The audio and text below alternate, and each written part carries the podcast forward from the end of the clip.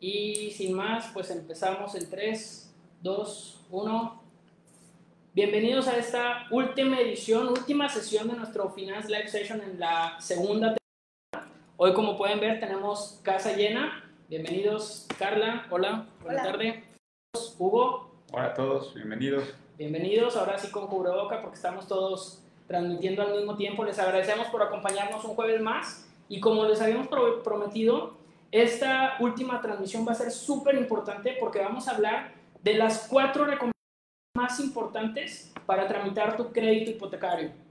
Nosotros, como somos el equipo de Finance, somos asesores hipotecarios profesionales, tenemos ya 15 años de experiencia como equipo tramitando créditos hipotecarios y logrando el sueño de nuestros clientes. Y a lo largo de todos estos años hemos ido acumulando, pues obviamente, una serie de recomendaciones que les podemos ir dando a nuestros clientes. Les garantizo que si hacemos una lista de estas recomendaciones, podemos juntar a lo mejor más de 50, 60, 70 recomendaciones que les podemos dar. Fue una tarea ardua escoger ahorita las cuatro más importantes. Cada uno de nosotros les va a compartir una de ellas. Y eso sí, tienen toda la seguridad de que estas cuatro son las más básicas, las más importantes para que tu proyecto se logre con éxito. Sin más, a mí me toca dar la primera de las recomendaciones. Se van a dar cuenta que cada una de las recomendaciones va llevando como una especie de, lógica en la cronología de un crédito hipotecario. ¿Por qué te comento esto? Porque la primera recomendación es previo a tu crédito hipotecario y tiene que ver con embellecer o afinar tu perfil hacia el banco. ¿Qué quiere decir esto? Lo voy a poner por acá. Así. ¿Qué quiere decir esto de embellecer y, afinar tu perfil ante el banco? Ten siempre bien consciente que cuando tú solicitas un crédito hipotecario ante un banco, el banco no te no persona, solamente te va a conocer en papel, en los documentos que tú le muestres. Y con esos documentos tienes que darle a la persona que analiza el crédito hipotecario la confianza de que eres una persona apta para cumplir con el pago de tus mensualidades. Y eso se lo vas a demostrar con el papel, con lo que estés mostrando. Eh, te voy a decir algunas estrategias de cómo puedes mejorar tu perfil para que el banco sí te autorice y más aún para que te autorice con mejores condiciones. Y aquí van algunas de las recomendaciones que tienen que ver con este, con este primer punto. Primero, presenta documentos completos. Siempre tu broker hipotecario te va a presentar un checklist que, que indica los documentos que son necesarios para poder ingresar tu expediente al banco.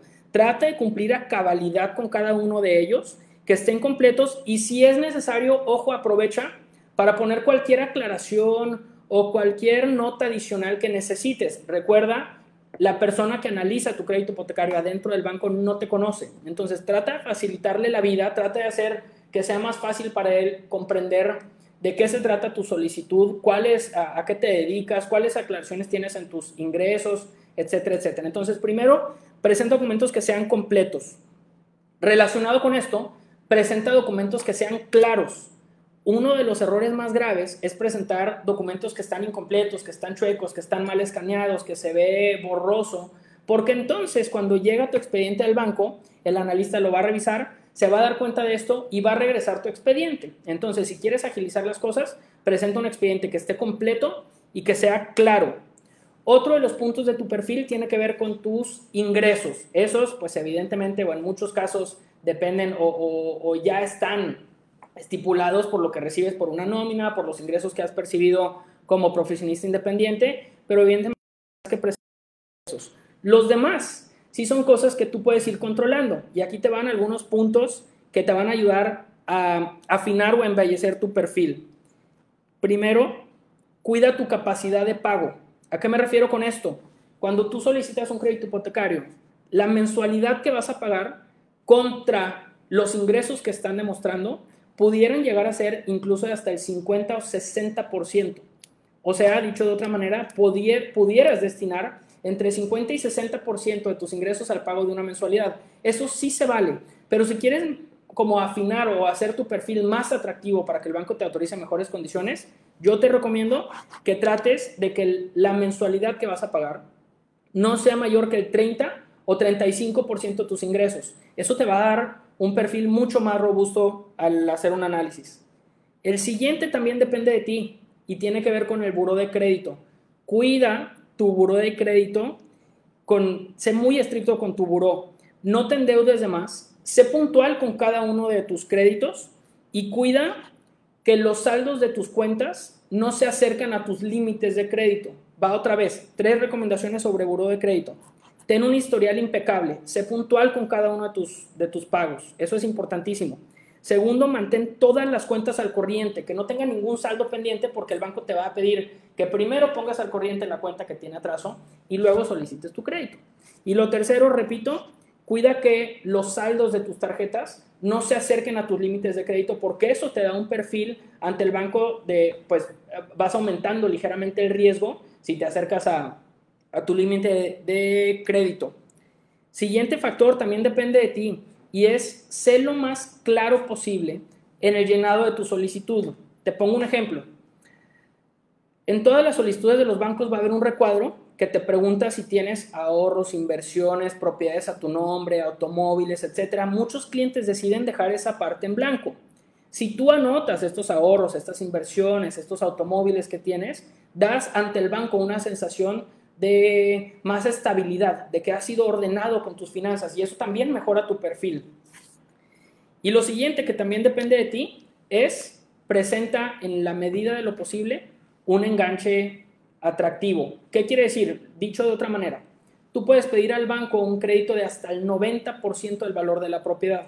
El banco pone 90%, tú pones el otro 10%. Pero entre más enganche presentes o en más enganche tengas y menos porcentaje de financiamiento necesites, el banco te va a ver también con mejores ojos. Y eso también le da muchísima fortaleza a tu perfil. El banco reduce el riesgo percibido de prestarte y es pues mucho más probable que te autoricen el crédito. Todas estas recomendaciones son previas a la solicitud de tu crédito, te ayudan a ir mejorando tu perfil y te ayudan a que tengas mejores probabilidades de que el banco te autorice y que te autorice en mejores condiciones.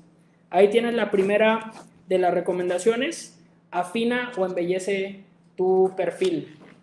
Vamos con la siguiente recomendación.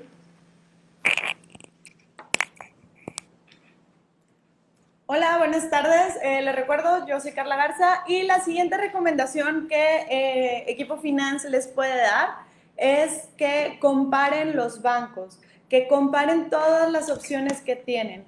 La mayoría de las veces eh, la gente llega está con algún, con algún banco. Porque sabes que mi nómina está con tal banco, quiero que me des información de ese. O bien andan manejando y ven el panorámico que dice, eh, nosotros te ofrecemos la tasa 7.5 o 7.7, quiero esa. Sin realmente informarse cuál es la tasa que más les conviene. Si esa tasa es la que... Eh, eh, aplica para ustedes o em, cuál es la, perdón, cuál es la, mejor opción. Entonces, nosotros siempre, siempre les recomendamos a todos los clientes eh, o a todas las personas, independientemente si se están asesorando con nosotros o no, que eh, volteen a ver todos los bancos, no solamente a los bancos eh, que ya conocen o con los que se están familiarizados. la verdad, lo que puede suceder en dado caso que no escojas un crédito correcto o el producto correcto o el plazo correcto es una pérdida impresionante de dinero. Em, de hecho, hay un artículo muy padre que escribió Dani hace varios años, que eh, hemos dicho varias veces que lo vamos a actualizar. Em, yo creo que tal vez para final de año lo podamos actualizar. Este, andamos bien, bien cargados, gracias a Dios, pero em, este, es, este artículo es que hay un, de hecho se llama el BM escondido en tu hipoteca. ¿De qué habla este artículo? En que si tú, eh, o sea, se hizo una comparación de varios créditos en el que se pusieron varios bancos, diferentes plazos y diferentes tasas y todo, y el, el hecho de que tú escojas un banco podía hacer una diferencia en pago total final de eh, una cantidad de dinero de hasta 300 mil pesos o un poco más, que eso puede hacer que tú puedas comprar un carro eh, de, el año, eh, un carro del año en curso eh, con la diferencia de, un crédito a otro. La verdad es, eh, es muchísima la gente que llega y que está muy cerrada a solamente el banco que vio en las noticias, en la tele, eh, que hay mucha gente también de que, ¿sabes qué? Pues yo estaba trabajando y llegaron los de nóminas ofreciendo créditos hipotecarios y ya me fui con eso y que ahorita estén llegando para hacerle alguna mejora de hipoteca. Yo sé que es cansado estar comparando los bancos.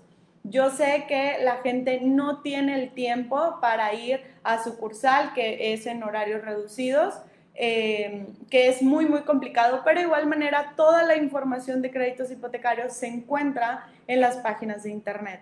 Entonces, tú te puedes meter a la página de internet del banco y la información que te van a dar va a ser eh, la misma que te podemos dar nosotros. Aquí va a sonar como comercial, pero eh, también algo que les quiero comentar es que nosotros como equipo finance, nosotros como brokers es lo que hacemos. Nosotros hacemos la comparación de los bancos. Nosotros trabajamos con ocho bancos más Infonavit y, este, y nosotros ya te podemos hacer el filtro de eh, qué es lo que más te conviene. Entonces, el día de, de hecho, el día de ayer me llegó un cliente de que, oye, porque solamente me estás eh, presentando, era un crédito de terreno, y me dijo, ¿por qué no me estás presentando eh, Santander y Banorte? Y yo, pues es que esos créditos son muchísimo más altos que estos que yo te estoy presentando. Entonces, realmente el tener un crédito o, un broker hipotecario te puede ahorrar mucho tiempo y mucho dinero a la larga.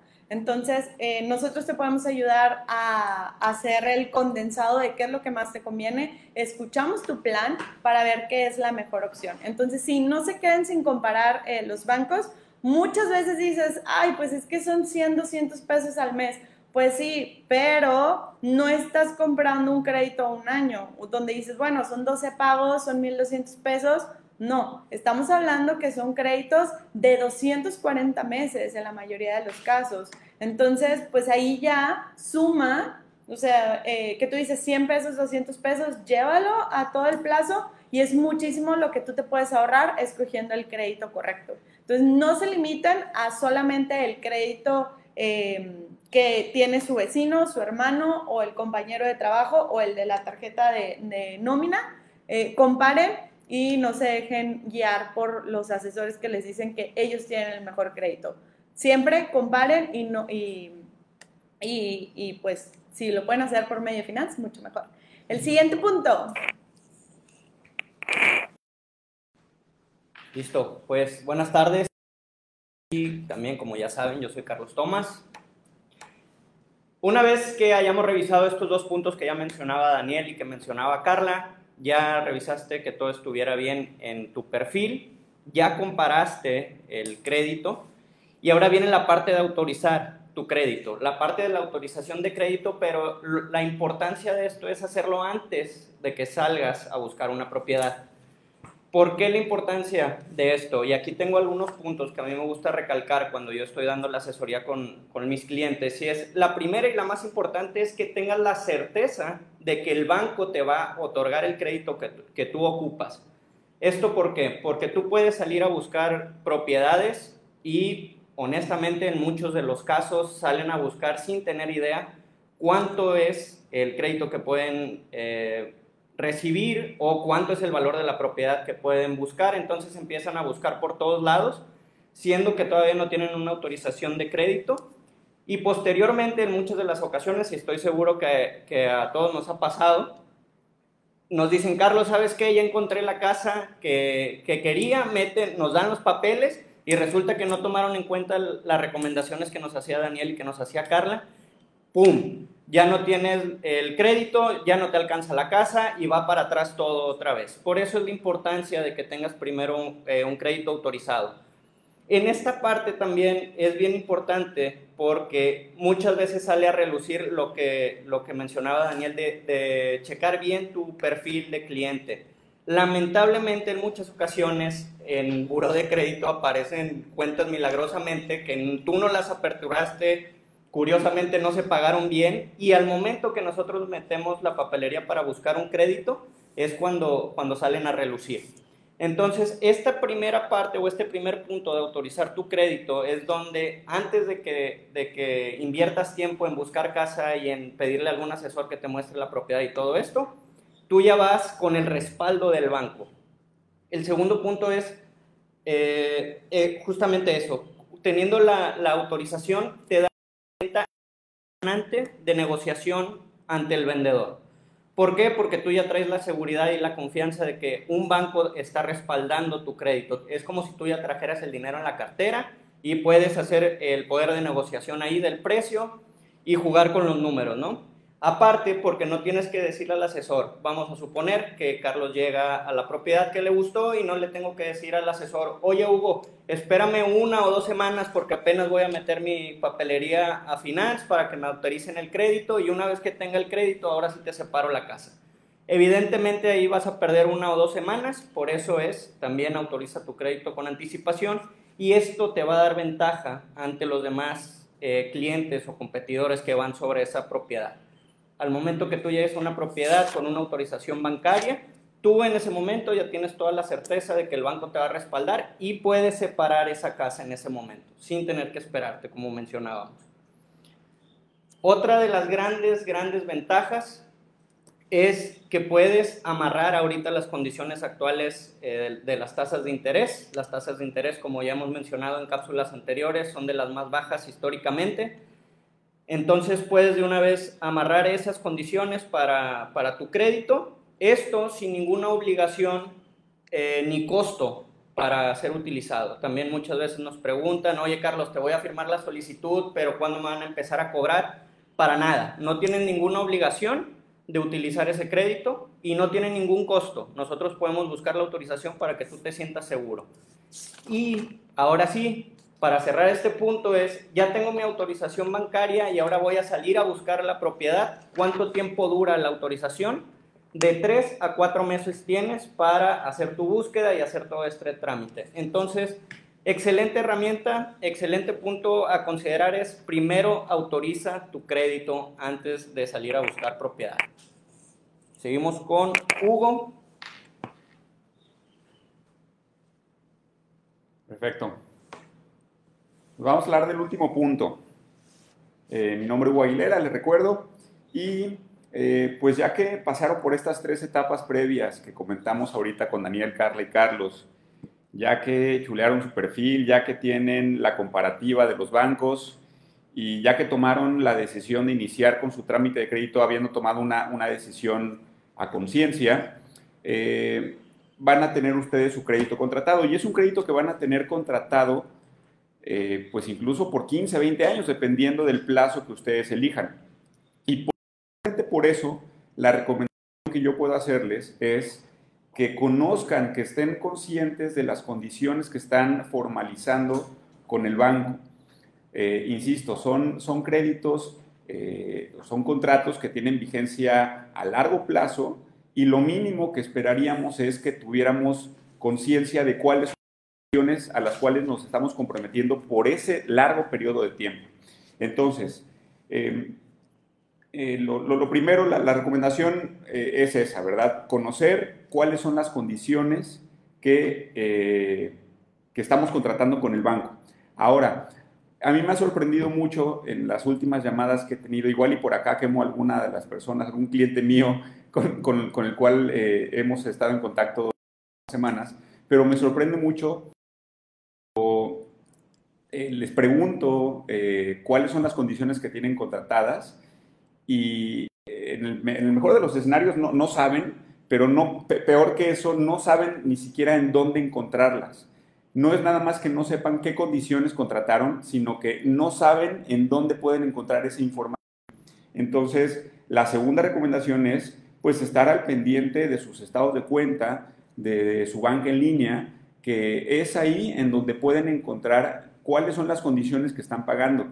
Eh, no nada más por conocerlas, eh, cualquier aclaración que se requiera va a ser importante que estén al tanto de sus estados de cuenta para ver que los pagos se estén aplicando de forma correcta, que las condiciones que estemos contratando, que, hayamos contratado con el banco sean precisamente las que me están llegando mes con mes.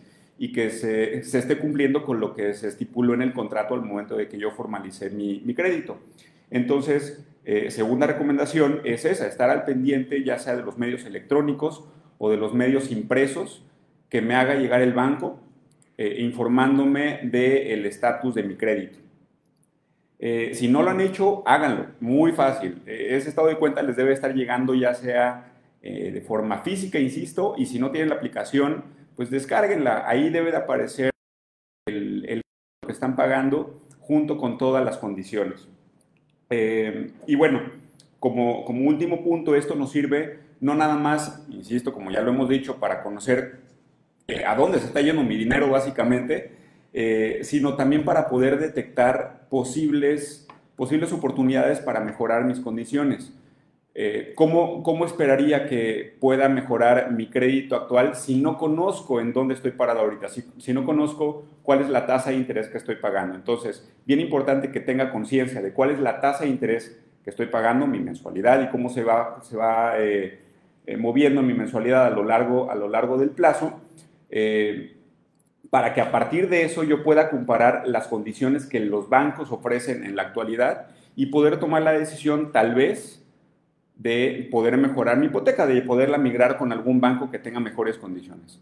Entonces, de esta forma creo yo, eh, las recomendaciones que, estamos dando el día de hoy, eh, estamos abarcando todo el proceso, no nada más del perfilamiento, del trámite del crédito, sino incluso posterior a ello, todo lo que viene eh, después de haber formalizado nuestro crédito con el seguimiento puntual que debemos darle a eh, nuestros estados de cuenta y a las condiciones que, debemos estar eh, al tanto, ¿verdad? Que se estén cumpliendo, de acuerdo a lo que hayamos formalizado con el banco. Entonces, eh, con esto, con esto concluimos las, las, cuatro, las cuatro recomendaciones que, que hicimos el día de hoy. Nos gustaría saber si tienen alguna duda en particular, ya sea de lo que hayamos platicado el día de hoy o alguna duda en general que nos la puedan externar, aquí estamos al pendiente. Vi que hay una pregunta. Si quieren, para pasar, ahorita pueden dejarnos las preguntas, ahorita vamos a ir respondiendo. Eh, si lo están viendo en vivo y si lo están viendo en repetición, antes de pasar a las preguntas, pues ha sido por compartir escenario con ustedes esta segunda temporada. Gracias a la gente que nos está siguiendo también y a la gente que nos siguió en esta, en esta segunda temporada de Live Session. La siguiente semana no habrá transmisión en vivo, pero retomaremos en 15 días con la tercera temporada. Vamos a ver un resumen de las cuatro recomendaciones. Y otra vez, puedes estar seguro que hay una lista enorme de recomendaciones. Las cuatro que seleccionamos ahora son, de mi parte, como dijo Hugo, enchula o embellece o afina tu perfil para tener mejores probabilidades de una autorización con mejores condiciones eh, que te vaya a aprobar el banco. Después, como les comentaba, pues, compara los bancos para que no vayas a irte por el que tiene el vecino o donde tienes la nómina y que eso vaya a causar que vayas a tener muchísimos más gastos o que vaya a ser un crédito más caro del que pudiste haber conseguido.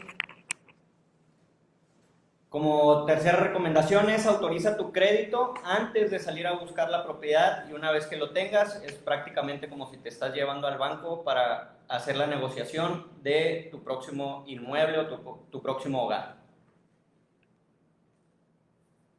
Y ya que estás pagando tu crédito, eh, sé consciente de las condiciones que tienes contratadas de tasa de interés, mensualidad, plazo, para eh, poder detectar eh, mejores opciones en caso de existir. Gracias por acompañarnos. Ya lo tienes ahí, las cuatro recomendaciones más importantes al tramitar tu crédito hipotecario. Gracias a los que nos están viendo en Facebook y los que nos están escuchando en Spotify. Y nos estaremos viendo y escuchando muy pronto. Gracias. Nos quedamos unos minutitos más con la gente de Facebook. Ahora sí, perdón. Dijiste que viste una pregunta, Carla. Sí, pero ahora ya no tengo mi celular. Ah, ya, ya, ya. Aquí la veo yo.